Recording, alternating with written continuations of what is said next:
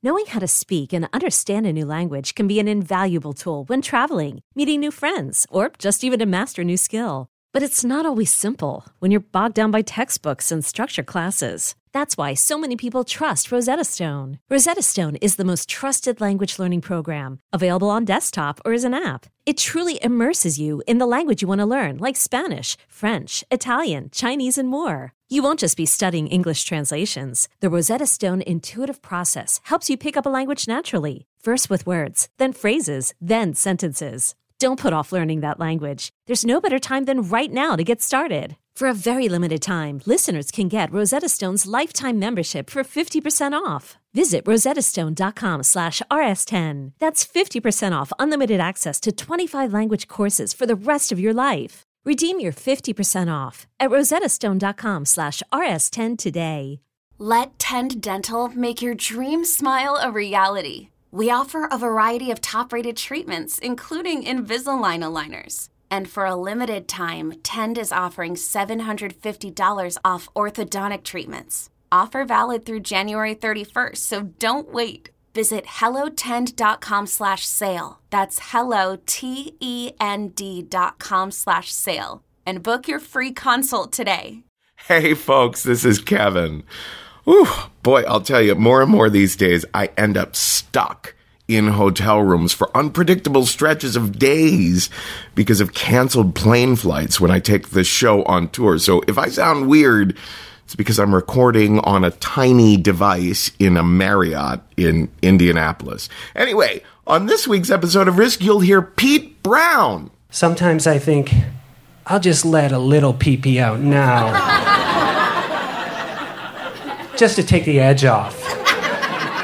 That and more. But first, no one really has time to go to the post office. We're all too busy. But stamps.com brings all the amazing services of the U.S. Postal Service right to your computer. You simply use your computer to print official U.S. postage 24 7 for any letter, any package, any class of mail, anywhere you want to send. Once your mail's ready, just hand it to your mail carrier or drop it in the mailbox. It's that simple. With stamps.com, you get 5 cents off every first class stamp and up to 40% off priority mail. Not to mention it's a fraction of the cost of those expensive postage meters. No wonder over 700,000 small businesses already use stamps.com. And right now, Risk listeners get a special offer that includes a four week trial plus free postage and, and there's Donkey. Donkey, he uses stamps.com and he loves it. And right now, Risk listeners get a special offer that includes a four week trial, plus free postage and a digital scale without any long term commitment. Just go to stamps.com, click on the microphone at the top of the homepage, and type in Risk. That's stamps.com, enter Risk. Now, here's the show.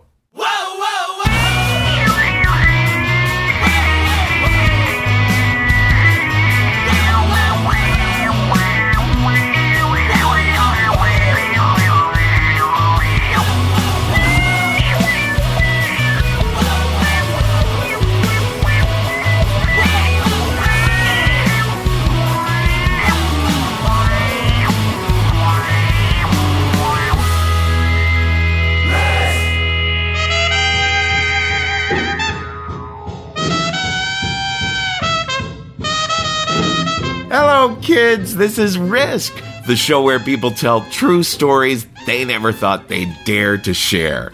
I'm Kevin Allison. This is Roy Eldridge behind me now, and we're calling this week's episode Hard Knocks. Uh, some funny and some frightening.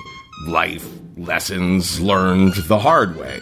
Now, in a little bit, we're going to have a real treat. If you recall, there are six stories in the Risk book that have never been played on the podcast before. We've been holding on to these six stories that we love so much for, for so long. But today we're finally going to release one of them. The amazing Walter Zimmerman shared his story, the one that we call Asking and Telling, at the Bell House in Brooklyn a few years back. But before that, we're going to hear one of the stories that was shared at our recent show in Cincinnati, Ohio. Pete Brown produces a creative nonfiction podcast called Pete Brown Says. It's wherever you get your podcasts, and he's on all social media platforms at Pete Brown Says. Here's Pete now with a story we call Holding It.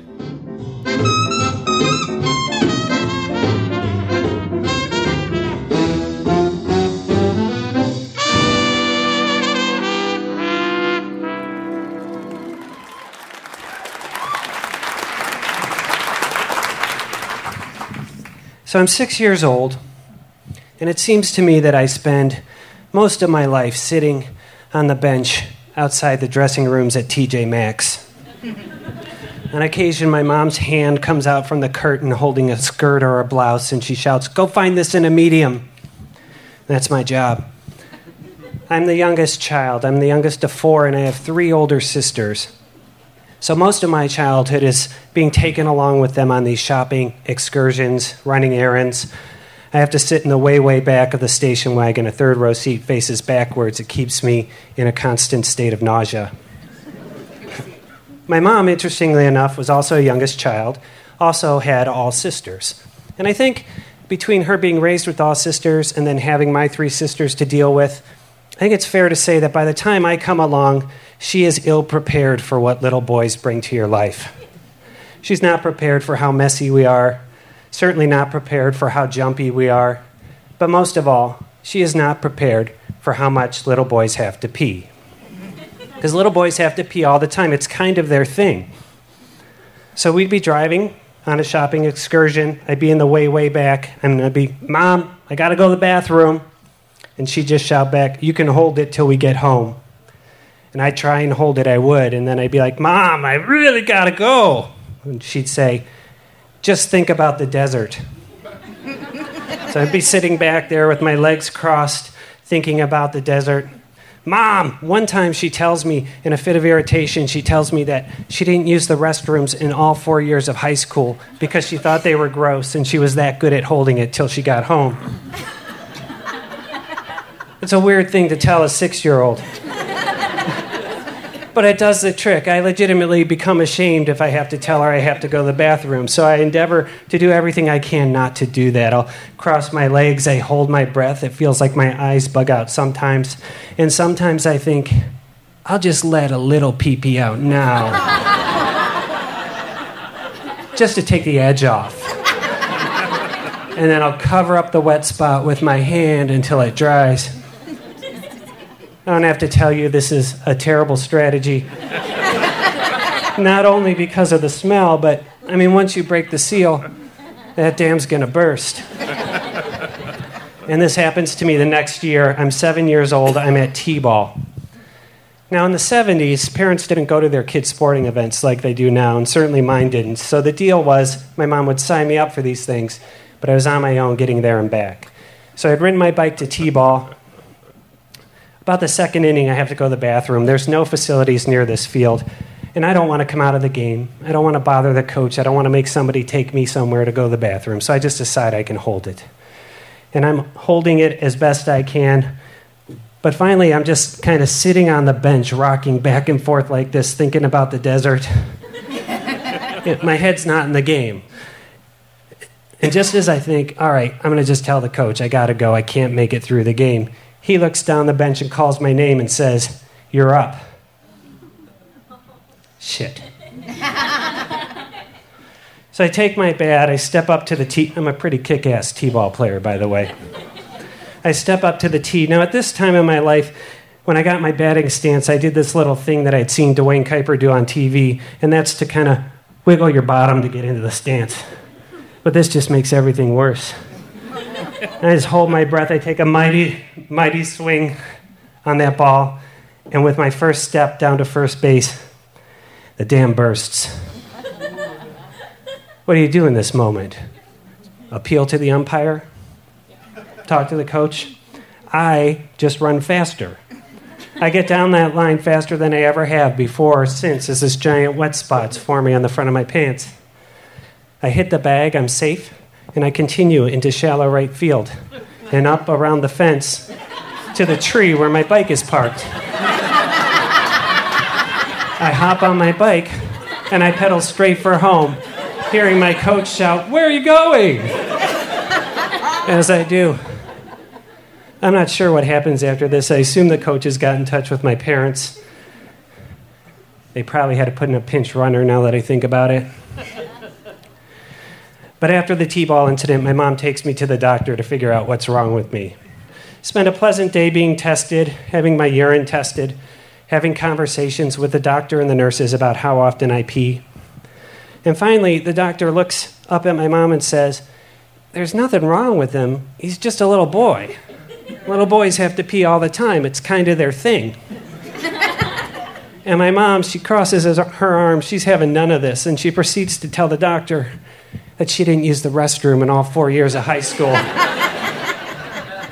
because she was that good at holding it. And she adds this fascinating detail this time. She says, if there were competitions for such things, surely she would be a champion. My mom, world champion of holding it. Now, I'm not, I'm not trying to throw my mom under the bus. I'm not. She's passed away. I'm a parent now. We all have blind spots. I get it. I do. But I wanted to lay the foundation for what happens to me when I'm in third grade. Nine years old, too old, in case you're wondering, to be having accidents. I go to a small Catholic school, the kind where you're with the same 30 or 40 kids from first through eighth grade. In third grade, my teacher is Mrs. D.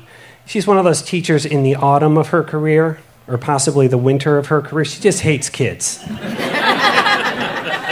Mrs. D would do stuff like she'd pass out a worksheet and she'd say, Do this in silence and no one bother me till the bell rings.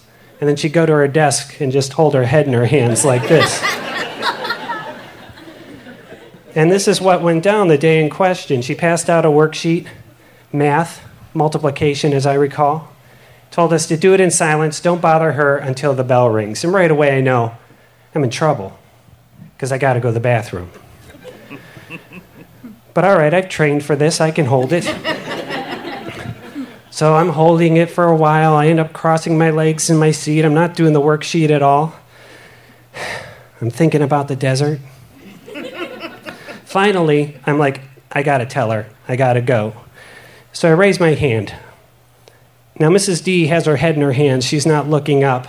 But like an idiot, I do this for three or four minutes before I finally start going, oh, oh, oh, oh people of my generation call that the Horshack, by the way. so I'm Horshacking it. Oh, oh, and Mrs. D, without looking up, she says, I am not calling on anyone. Do your worksheet. And I feel hope rush out of my body, like the, getting the wind knocked out of you at this point, because I know I'm not going to make it. I sniff. I think I'm starting to tear up. I lean forward in my seat and I think, well, I'll just let a little pee pee out now. and I close my eyes and I just let it all go. Thankfully, it's a quiet pee.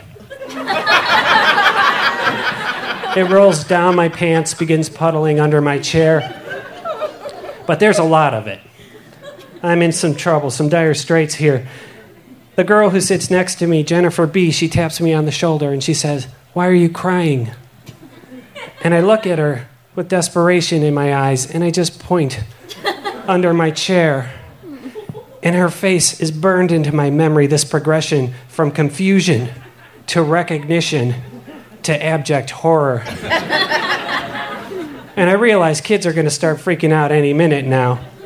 So I get out of my chair and I kind of soggy bottom crab walk up to Mrs. D. She's sitting there like this. Without looking up, she says, Why are you out of your seat? And I lean in and I say, Because I've had an accident. This gets her attention. She stands up, she looks me over, she sees my desk, she points her crooked finger at me, and she says, Go clean that up and go see the principal. Yeah, shit was tough in the 70s. I think it's stuff like this that makes us resent millennials. now I'm a mess at this point. a total mess. I'm crying. I'm soaked on the front and the back. Everybody's looking at me. I don't know how to clean this up. I'm hoping the janitor shows up with that weird smelling sawdust that he puts down when somebody throws up.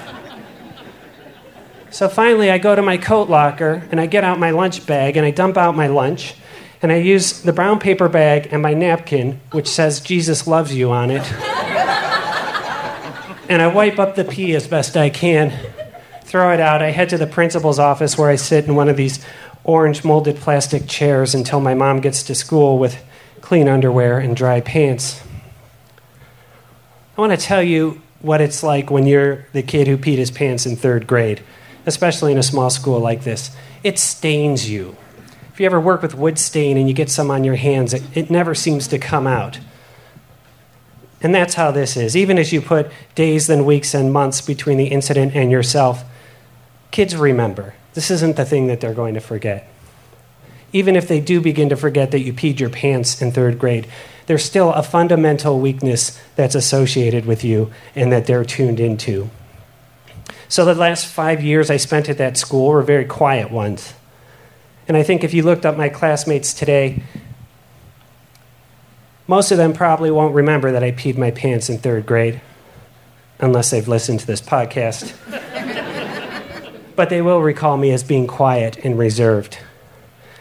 But this is why I am so stoked, in the best sense of that word, when my parents decide that for high school I can switch to the public school in the next suburb over so that when I start ninth grade, there's not a single kid from my grade school in my class. It's a complete and total do over.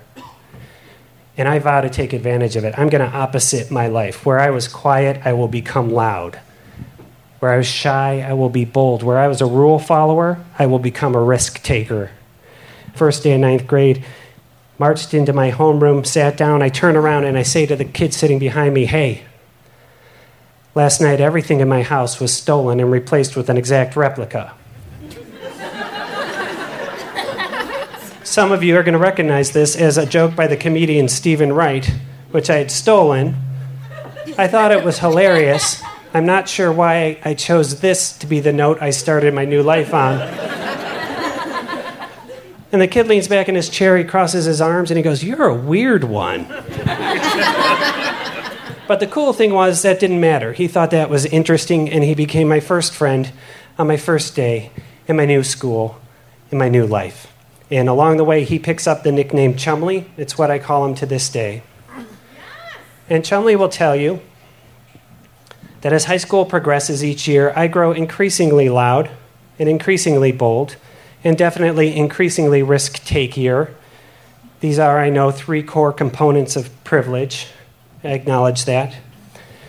And by the time senior year comes around, the last day of senior year, we have to be at the school at 7:30 in the morning because we have to board buses for a half-hour ride across town for commencement practice. And for some reason, Chumley and I choose at 7 in the morning to drive to an empty field near the school, a place we called the Dead Grounds, where teenagers would hang out on weekends smoking weed and listening to Def Leppard. It's empty at 7 in the morning. I don't know what I was expecting. But in the space of about 15 minutes, Chumley and I each beer bong seven or eight beers. I, I lose count. Why are we doing this? Good question. I don't know. I, I suspect we are trying to cement our reputations as outlaw ruffians of the western suburbs. we make a harrowing drive back to the school. We're running late. We sprint across the parking lot. We're the last two kids to get on the bus. And as soon as we sit down, I realize Chumley's in trouble. So he leans over, he goes, How long is this bus ride? I have to pee. And I say, Chumley, you can just hold it till we get there. and about five minutes after that, he goes, Man, I really gotta go. And I say, Chumley, think about the desert. But a couple minutes after that, he leans over and he goes, I gotta do it, man. And he looks up at me with desperation on his face. And I recognize this because this is the same face that I gave to Jennifer B 10 years earlier. The universe is letting me relive an experience from my childhood, not only from a different point of view, but from a different place in the power structure. I have the high ground for the first time in my life.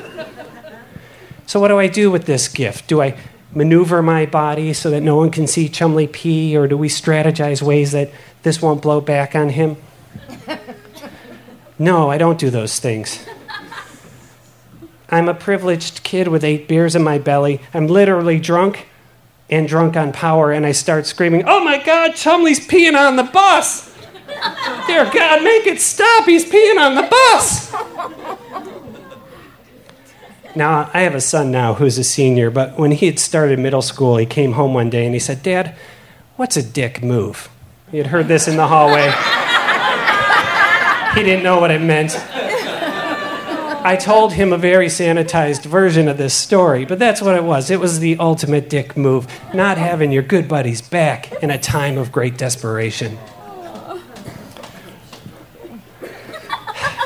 The reaction on the bus to my yelling is, I want to say delayed.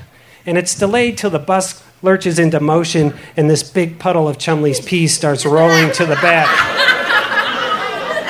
And every time it gets to a new seat, the kids start screaming. And then that night at commencement, they announce Chumley's name. He gets to walk across the stage, get his diploma, important moment in his life. And I and all the other boys salute him by going,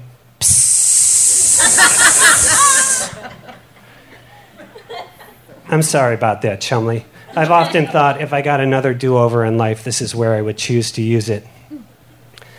Now, I mentioned my son's a senior.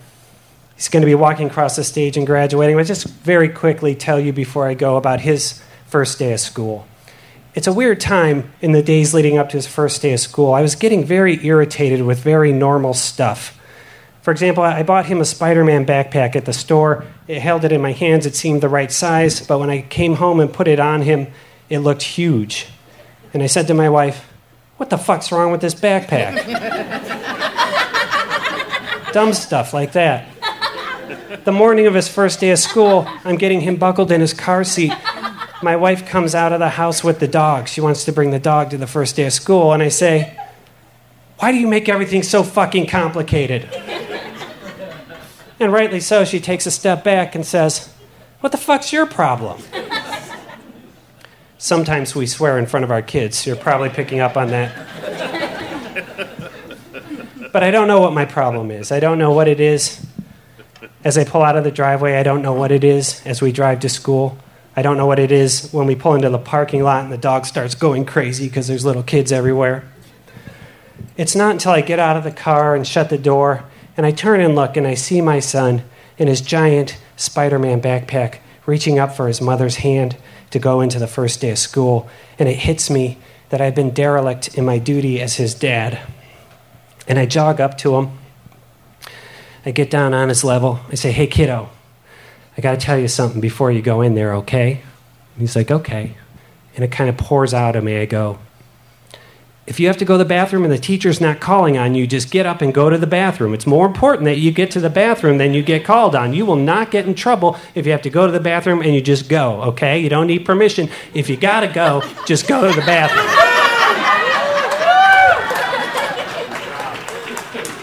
So he kind of nods with big eyes, and I'm not done. If another kid has to go to the bathroom, you have that kid's back, all right? Get up and help him get to the bathroom. Find an adult, find someone to help him. It's more important that you get to the bathroom. That's the most important thing. And then I say, Do you understand? And he just nods. And I say, Do you have any questions? I read this in a parenting book, by the way. It helps check for understanding. Do you have any questions? And I thought a lot in my life about what he says next. Because he looks up thoughtfully and then he says, Dad, I'm four.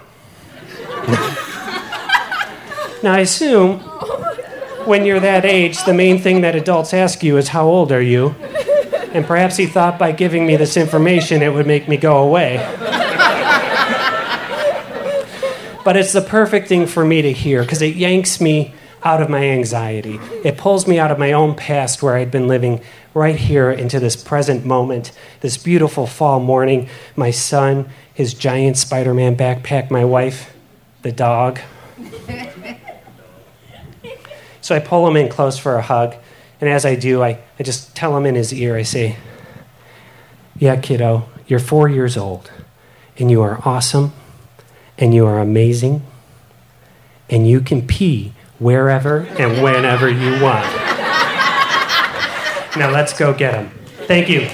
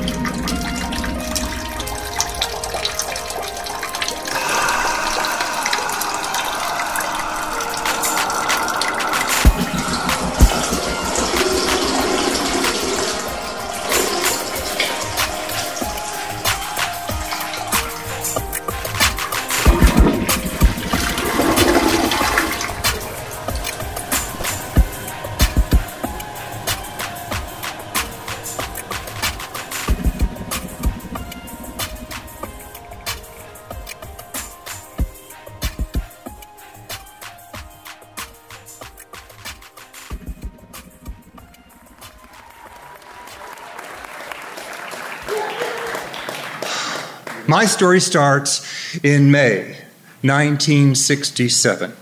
I was a 20 year old enlistee in the United States Air Force. I was a computer operator, and I had just been given a one year tour of duty at the remote Naval Air Station in Keflavik, Iceland.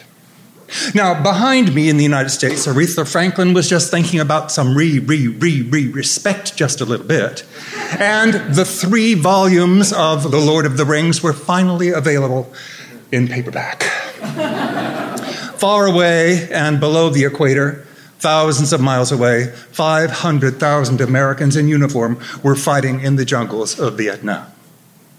And there I stood 20 year old, skinny guy in a funny blue uniform, in the doorway of the barracks room in Iceland. Now, I have to tell you that the barracks were not like the ones you see in the movies where everybody has beds spread out for miles. It, they were individual rooms like college dorms. This is important for you to know.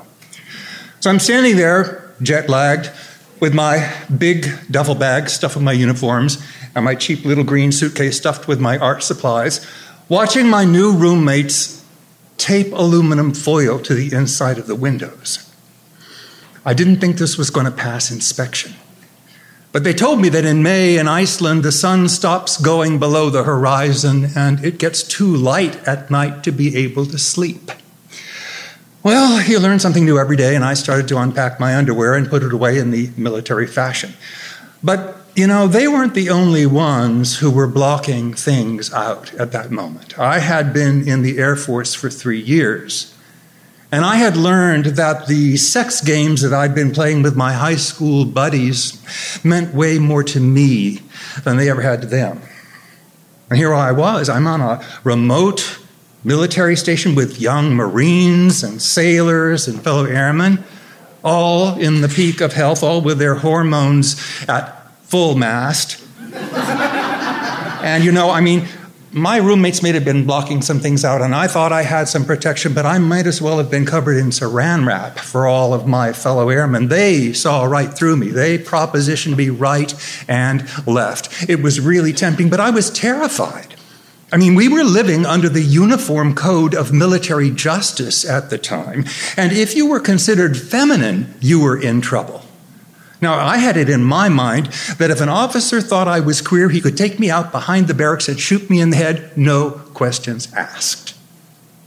Now, as if to sort of underscore what I was dealing with, just shortly after I got to Iceland, we heard a report from a fellow airbase in Greenland, Thule Air Force Base. Two airmen there had been found having sex with each other. One of them, rather than face disciplinary action, walked off the end of a runway into the North Sea. His partner was sent to Iceland temporarily to be processed and then sent back to the United States for a dishonorable discharge. I still remember his waxen face. He never met anybody's gaze. He ate all the few meals he had there alone. I still feel guilty that I never said hello to him, but I was afraid of guilt by association. So, I was 20 years old, a computer operator. I kept my focus on my punch cards and I put out those little reports about how many rolls of toilet paper there were and how many cans of green beans, and life went on.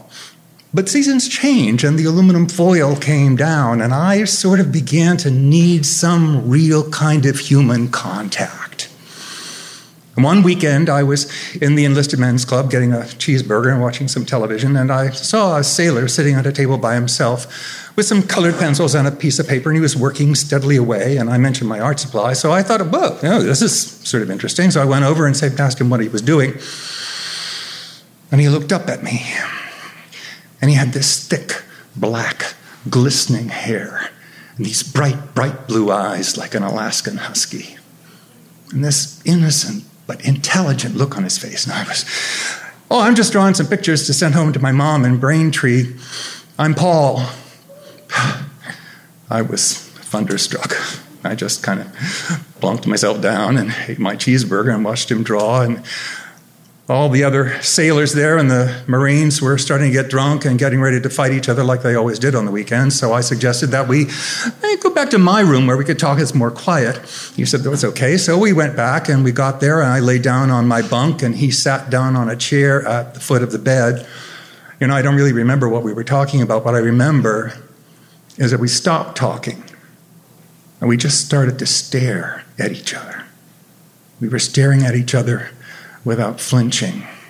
We were staring at each other without pause, so openly, so honestly. And I could feel this strange energy coming up in the room. I mean, I'd never felt anything like that in my life. I, I didn't know what it meant, but it was clearly palpable. And I, I don't know what happened. I mean, maybe somebody made a noise in the hall and we both kind of woke up. He had to get back to the barracks, and I was left there to wonder did that just really happen? And then we kept kind of meeting as if by accident, but every single time we always ended up back in my room, me on the bed, him on the chair, staring at each other as this room filled with some kind of mysterious power that I couldn't grasp. Now, at about the same time, I was in the office one day, I think it was lunchtime because nobody else was there, and I was doing one of my reports about the toilet paper and the green beans, and I decided I needed a drink of water, went around the corner, and there, leaning against the wall, writhing as though in some kind of hypnotic trance, was a sailor in uniform with his eyes sort of unfocused and his hands in his crotch, massaging the biggest erection I had ever seen, trapped in a pair of trousers. This dark blue navy material material holding this strange thing he was moving back and forth.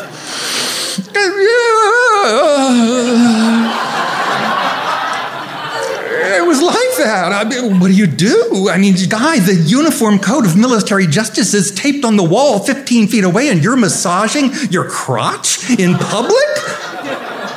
Please go on.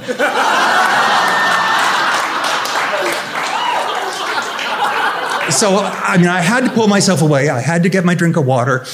I took a long time getting back to my desk, and then I realized I was really dying of thirst. so I went right back around the corner and I just stood there and watched. It was wonderful. And then he sort of realized that he had an audience and he pulled himself away from the wall, looked me right in the eye, and walked into the men's room. And I followed him like the best puppy in obedience school. Oh, yes, I did. And he marched right up to the urinal and he undid the buttons on his bell bottoms and flapped them out, and out sprang the most beautiful dick I had ever, ever seen.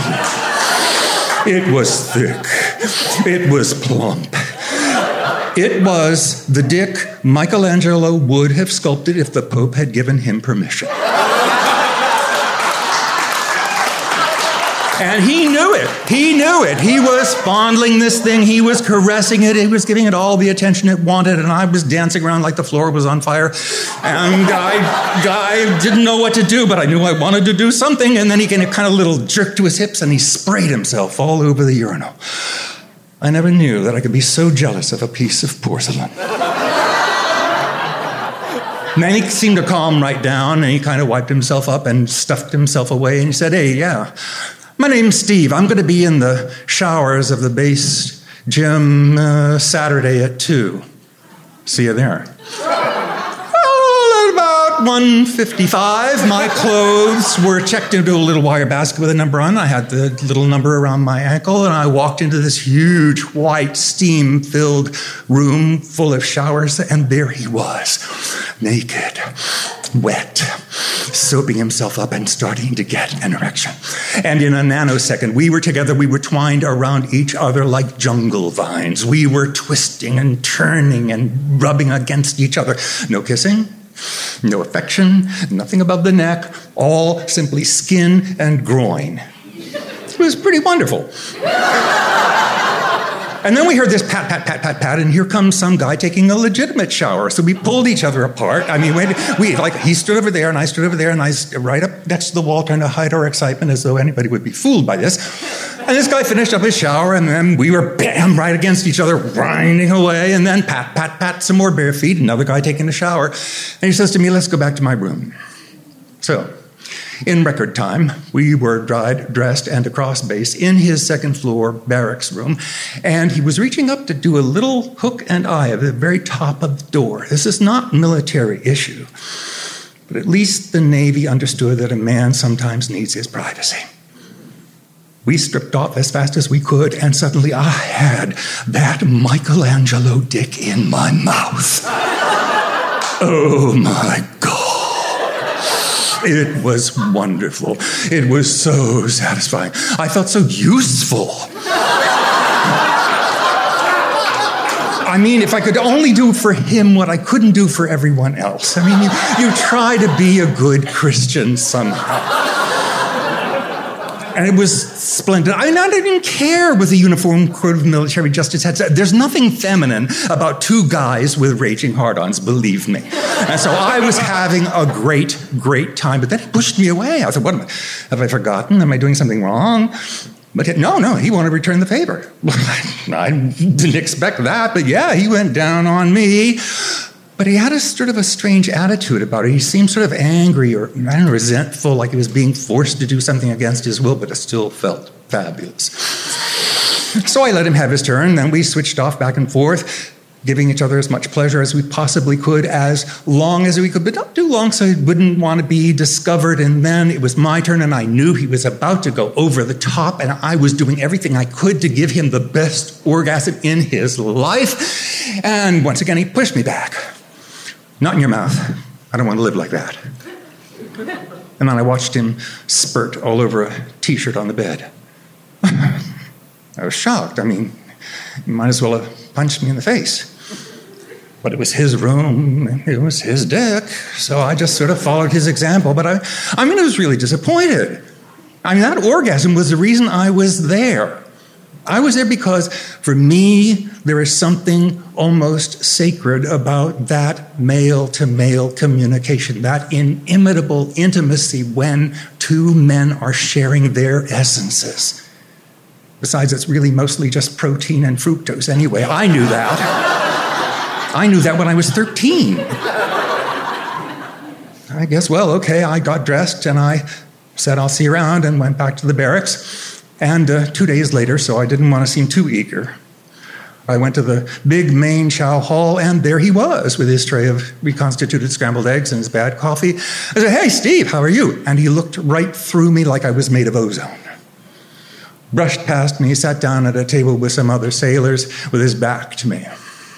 Well, my friend Paul with the blue eyes and black hair and the pictures for his mom, he was on leave. And this rejection from Steve sent me plunging into a profound depression. I couldn't eat, I couldn't sleep. One morning I passed out in the latrine. I went to the base doctor, I gave my symptoms without the sex. And they sent me to the Air Force Hospital in Wiesbaden, Germany, where I stayed for three weeks and then was sent back to Iceland telling me that all of my problems were existential. When I got back there, Steve was there, still I'm Mr. Ozone to him. But blue eyed, black haired Paul was gone. I couldn't find him anywhere. I went to all the places we used to hang out. I didn't know if he was in the hospital, if he'd been reassigned. I, I didn't know where his barracks was. I didn't know where he worked. I was afraid to ask. I was afraid to start going and looking for him because I was afraid that it would raise suspicions. I remembered that runway in Greenland. I didn't want to jeopardize myself or him.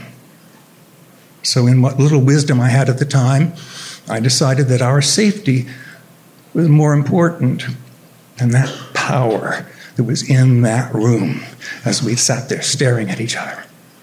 So I finished out my enlistment. I got my honorable discharge, got my GI Bill, went to college.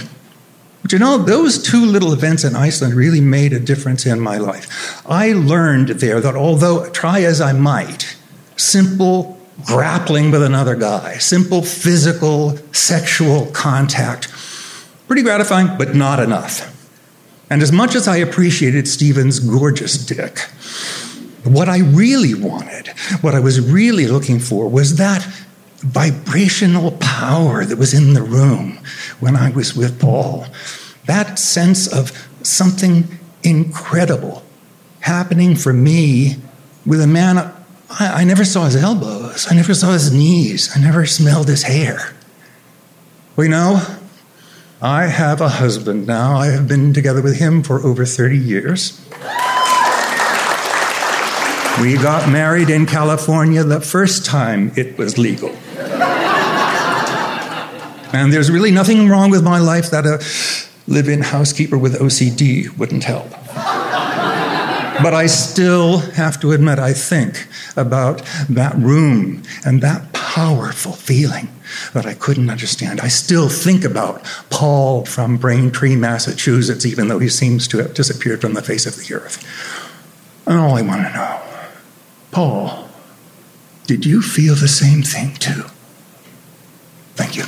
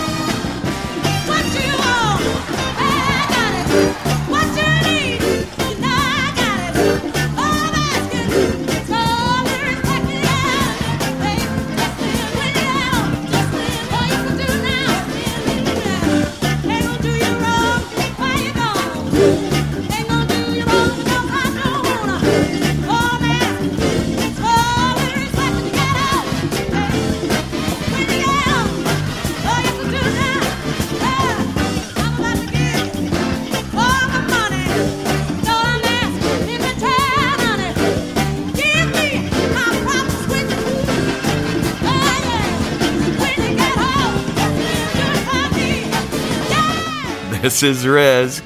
This is Aretha Franklin behind me now, and we just heard from the wonderful Walter Zimmerman. You can find Walter on Facebook. I, you know, that story is in the Risk book. If you have never purchased the Risk book or gotten copies for friends, you gotta get on it. It is so loaded with amazing stories. Five others that you've never heard on the podcast before. Stories from very well known people and some of our favorite classics. There's interviews. There's an introduction that gives the history of Risk.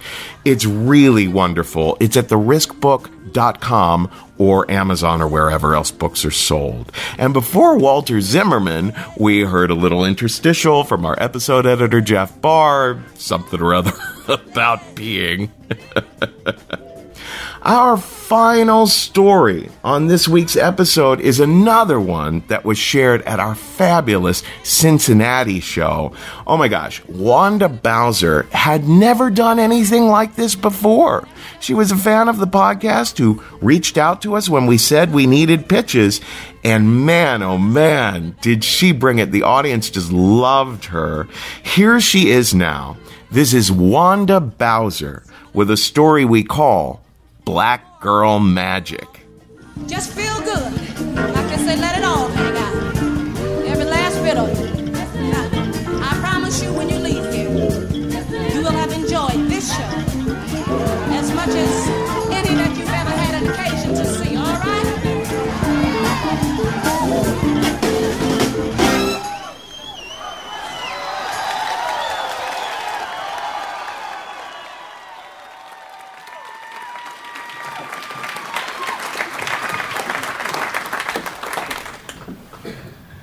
You two should have sex while I watch. I'm talking to my friend Brittany, and she has just proposed that Nathan, another one of our friends, who's in my dorm room with us at this moment, and I sleep together for her viewing pleasure. It's January 2003, a cold night in the middle of the week. We're all 18 year old freshmen, and we've just returned back to campus from winter break. We have absolutely nothing better to do but make questionable choices.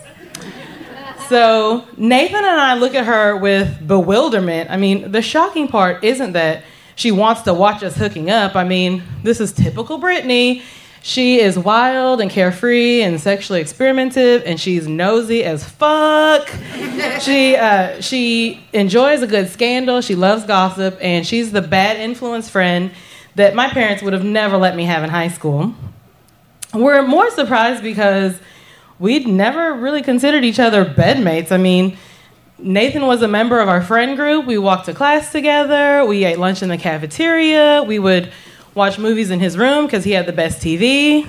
But I'd never given him the vibe that I was interested in him, and he'd never given me the vibe that he was interested in me. I didn't have a type back then, but I don't think he would have been it. I mean, he was this country boy. He chewed tobacco. He carried a bottle that he would spit in. Yeah, it's pretty nasty. he drove a pickup truck and he blared country music. Again, I didn't have a type, but he wouldn't have been it. So Nathan laughs her off, whatever, Brittany. And I ask, why would we even do that? And Brittany says, Nathan, you've never seen a black girl naked, and you told me you were curious. And Wanda, you're a virgin, and you told me you don't want to be one anymore. Okay, let me back it up. I am a virgin in this moment, but it's not for lack of trying. I, Brittany knows about the two failed attempts to lose this virginity my fall semester, and if I'd had my say in it, I would not have even come to college a virgin.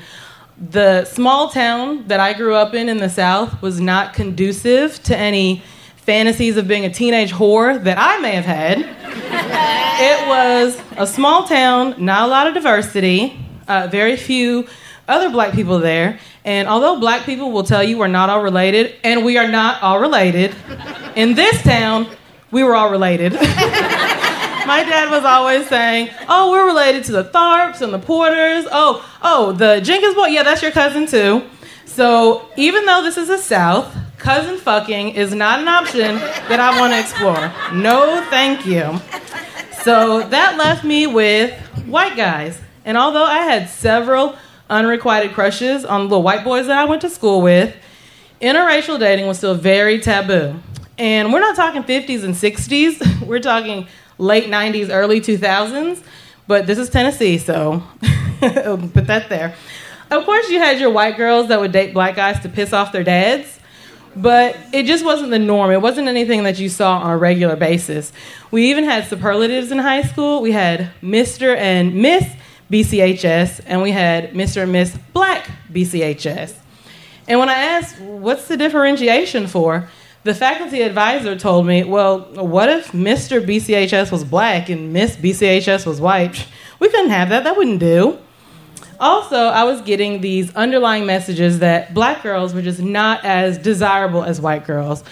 You very much wanted to have good hair. You wanted to have that long, silky hair that people could run their hands through, that was not the kinky curls that are indicative of a little black girl's hair. It was a total sin to have naps. Oh, the horror.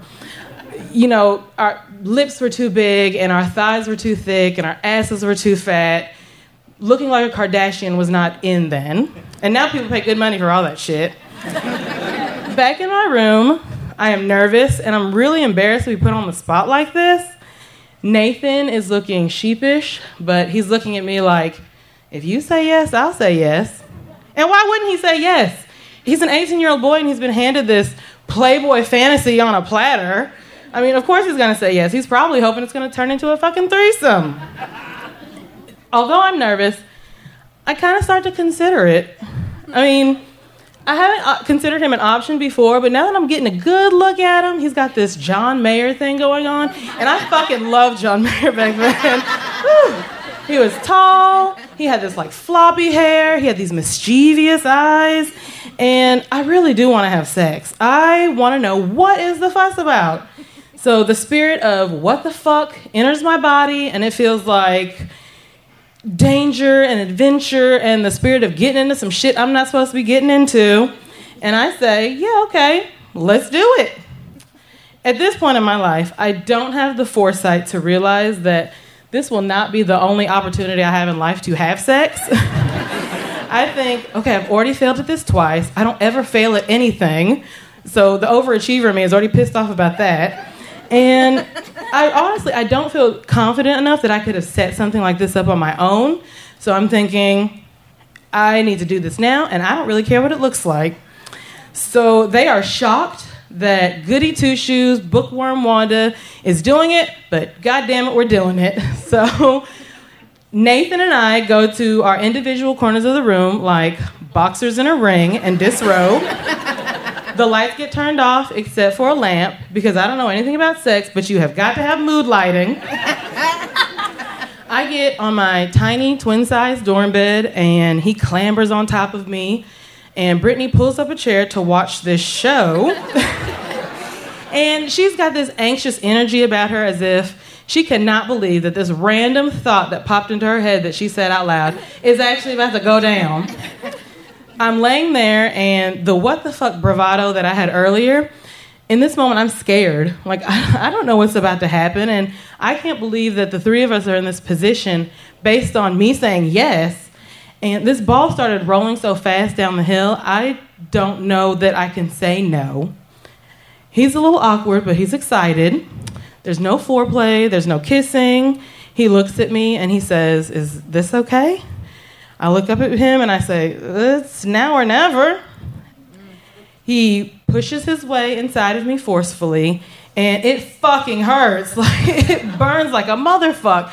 And if you don't take anything away from my story, like if you go to sleep in the middle of it, remember this, ladies and gentlemen lubricate, lubricate, lubricate. You cannot have enough lube because it should not have hurt as bad as it did. So I'm laying there like a corpse with my legs wrapped around his waist, and my fingernails are digging into his shoulder, and I'm whimpering like a dying animal. And he's unrhythmically thrusting on top of me like a fish trying to get back into the water. And Brittany just gets up and leaves the room. Uh, if I was, if I could have, I would have got up and left the room. when he's finished, I run to the bathroom, and when I come out, he's left. The next day, the pain between my legs reminds me that I'm a woman now. Like, I had sex, and even though it wasn't the greatest, I want to do it again. I can kind of see what, what people do this for. So that weekend, Nathan calls me, and we hang out in his room alone for the first time. We hook up again, and without an audience this time, he is so much better. But beyond becoming casual hookup partners, we do start to get closer with each other. He's a cuddler, and so we spend nights hunkered under his blanket, and he loves when I twirl his hair around, and I love twirling his hair around. So I run my fingers through his smooth, silky hair. And I mean, we talk about our insecurities and our vulnerabilities, and we get to know each other. I mean, we shower together, and he washes my back and gives me forehead kisses he lets me download all kinds of illegal music onto his desktop from LimeWire and Kazaa. And I'm thinking, if he's willing to risk federal prison time for my digital piracy, this must be fucking love. I mean, I've never experienced any kind of attention like that. And so, for someone that hasn't had that kind of attention, it feels real. It feels like something that I want to keep.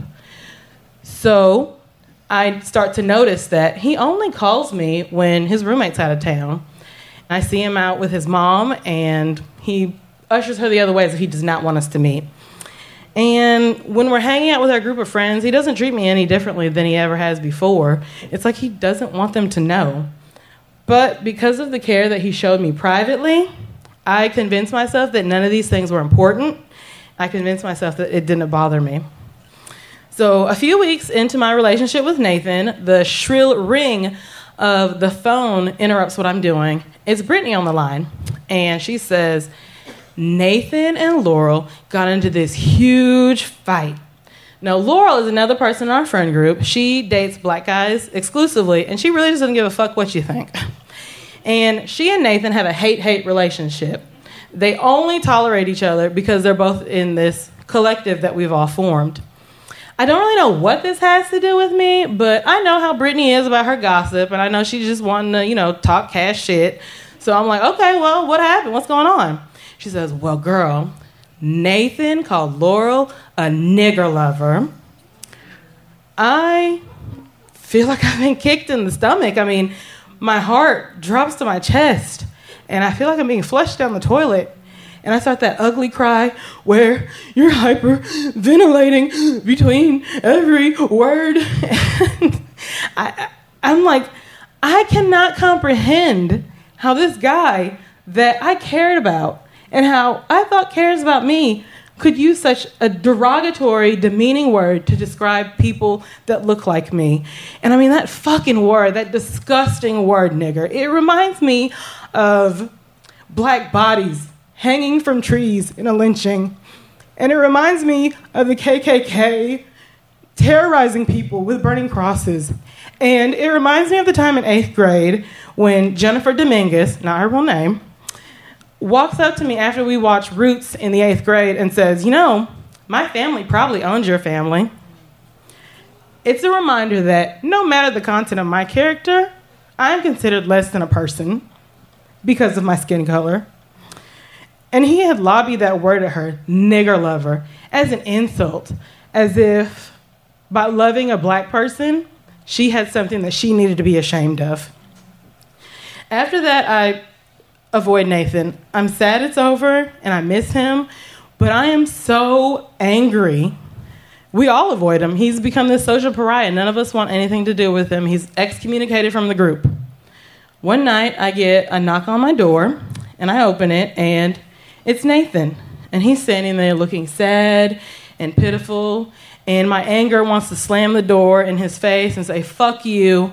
But that soft spot that I have in my heart for him that had developed over all this intimacy that we had, it says, come in. So he comes in the room and he sits on the bed and we're quiet. And I break the silence and I say, How could you say that word when you're with me all the time? What does any of this mean to you? He says, I'm sorry if you're offended. I mean, it's not like I even consider you a real black person. Uh, you knew that we started this on a dare.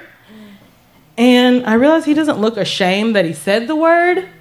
He looks annoyed that we have ostracized him and that he is suffering consequences for his actions. But in my mind, I'm also thinking this is how these relationships go, right? White guy, black girl. I'm supposed to be a secret.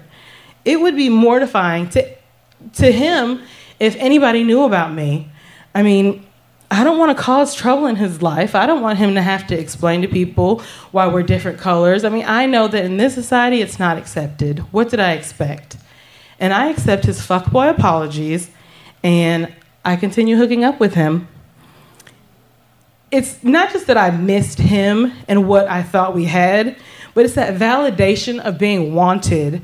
It's when you've gone your whole life without being seen and you feel like somebody sees you, you don't want to be invisible again. But this time it's different. I'm still willing to be all in, but it's not the same. We hook up, he gets up, he leaves. There's no more you know, showers and back washing and forehead kisses. And as winter turns to spring and the weather gets warmer and warmer, he starts to distance himself until one day I see him on campus. And it's one of those bright blue days and you know birds are chirping and bees are buzzing and he's holding hands with a girl and he lets go of her hand and puts his arm around her shoulder and brings her in closer and he kisses her on the forehead. And She's white, of course she is. She's acceptable. They can be seen out in public together. She's not a nigger, so she doesn't have to be a secret. And I see this scene before me that looks like a fucking Valtrex commercial right before they tell you they have herpes. I don't think he had herpes. I'm not going to put that on. I don't think he had herpes. But they look like the happy white couple in the Valtrex commercial. And I feel disappointed and hurt, but I also, most importantly, feel relief because I know where I stand with him now, and it's never been clearer than it is. After the end of this semester, Nathan, he drops out of school, and I don't talk to him again. For years, I dealt with a lot of humiliation and shame. This was a hard story for me to talk about because it's hard to process these emotions. It's not just that I slept with a guy, I found out he was a bigot, I kept sleeping with him, and then he fucking dumped me. it's because I had internalized racist ideas that I grew up with. And within that context, I had allowed myself to be okay with disrespected. I had considered myself less than human because of my skin color.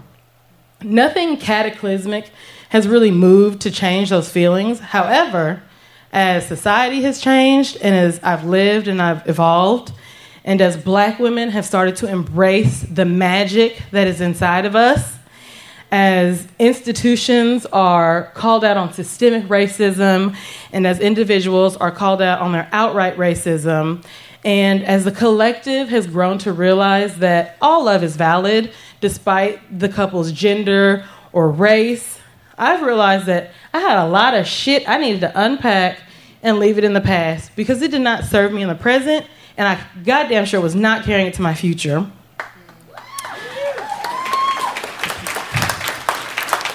A few years ago, I saw where Nathan had commented on a mutual friend's Facebook post. And I hover my mouse over his profile and I hover over the little button that says message. And I want to send him a message. I want to tell him I'm not a fetish. I'm not a cross off on your sexual bucket list. I am more than the ebony category on Pornhub. I'm a person. I'm a human fucking being, and I am equal to you, and I deserve to be treated like that. And my hope is that he will apologize to me because I want to forgive him. At the end of the day, I don't send that message because I can't find the worth in doing that. For all I care, he can fuck off. I don't care. I don't forgive, I forget. And the person that I need to apologize to and show grace and compassion to is that 18 year old girl in a dorm room who is making decisions with a limited frame of reference for how amazing and worthy that we really were. You know, we deserve better then, and these days we have better.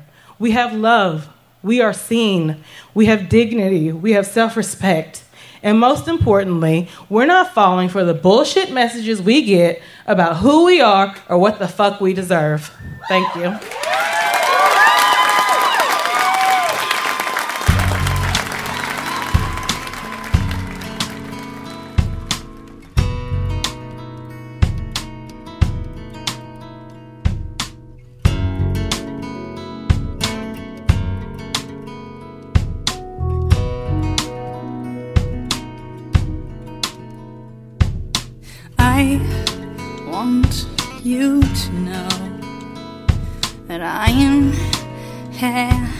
For you.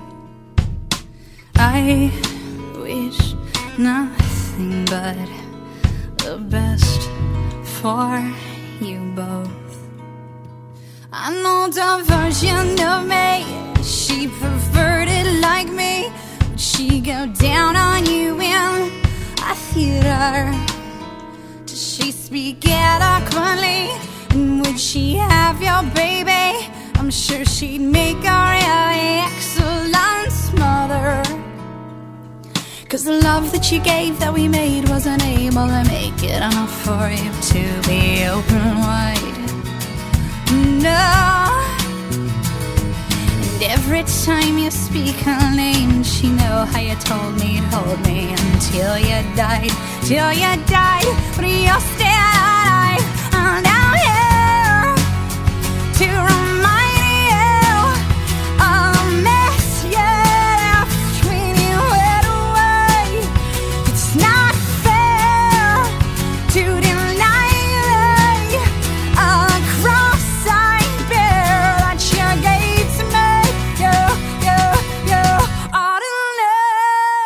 That is all for this week's episode. This is Alanis Morissette behind me now. And we just heard from Wanda Bowser. Folks, listen, we have a lot of great shows coming up, a lot of great live shows, and we need you to pitch us for those shows, and we need you to come on out to those shows. So find us at risk-show.com slash submissions and pitch us your story and tell your friends to pitch us their stories as well. And if you want to see Risk live, information about where we're appearing next is always at risk-show.com slash tour. Don't forget to look up our school as well, where we teach storytelling in all kinds of ways to people all over the world at thestorystudio.org. Folks, today's the day. Take a risk. Well,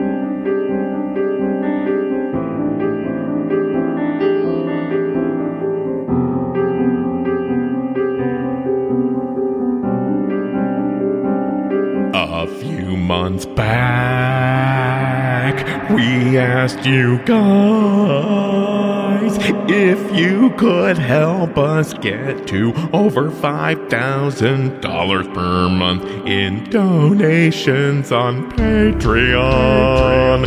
That's right, I said Patreon. We said that if you'd help us reach that goal by Thanksgiving, we'd make a song to thank you for the help. And you totally did. You totally did.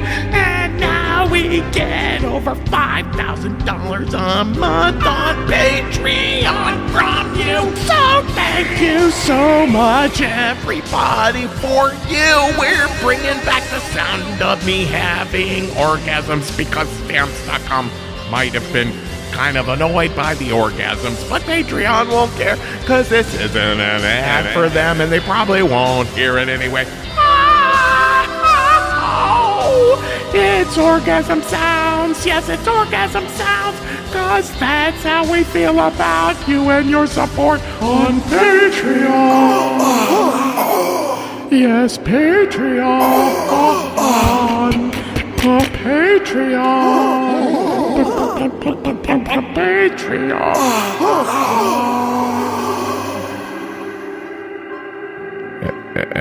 And now there's like some flutes and violins.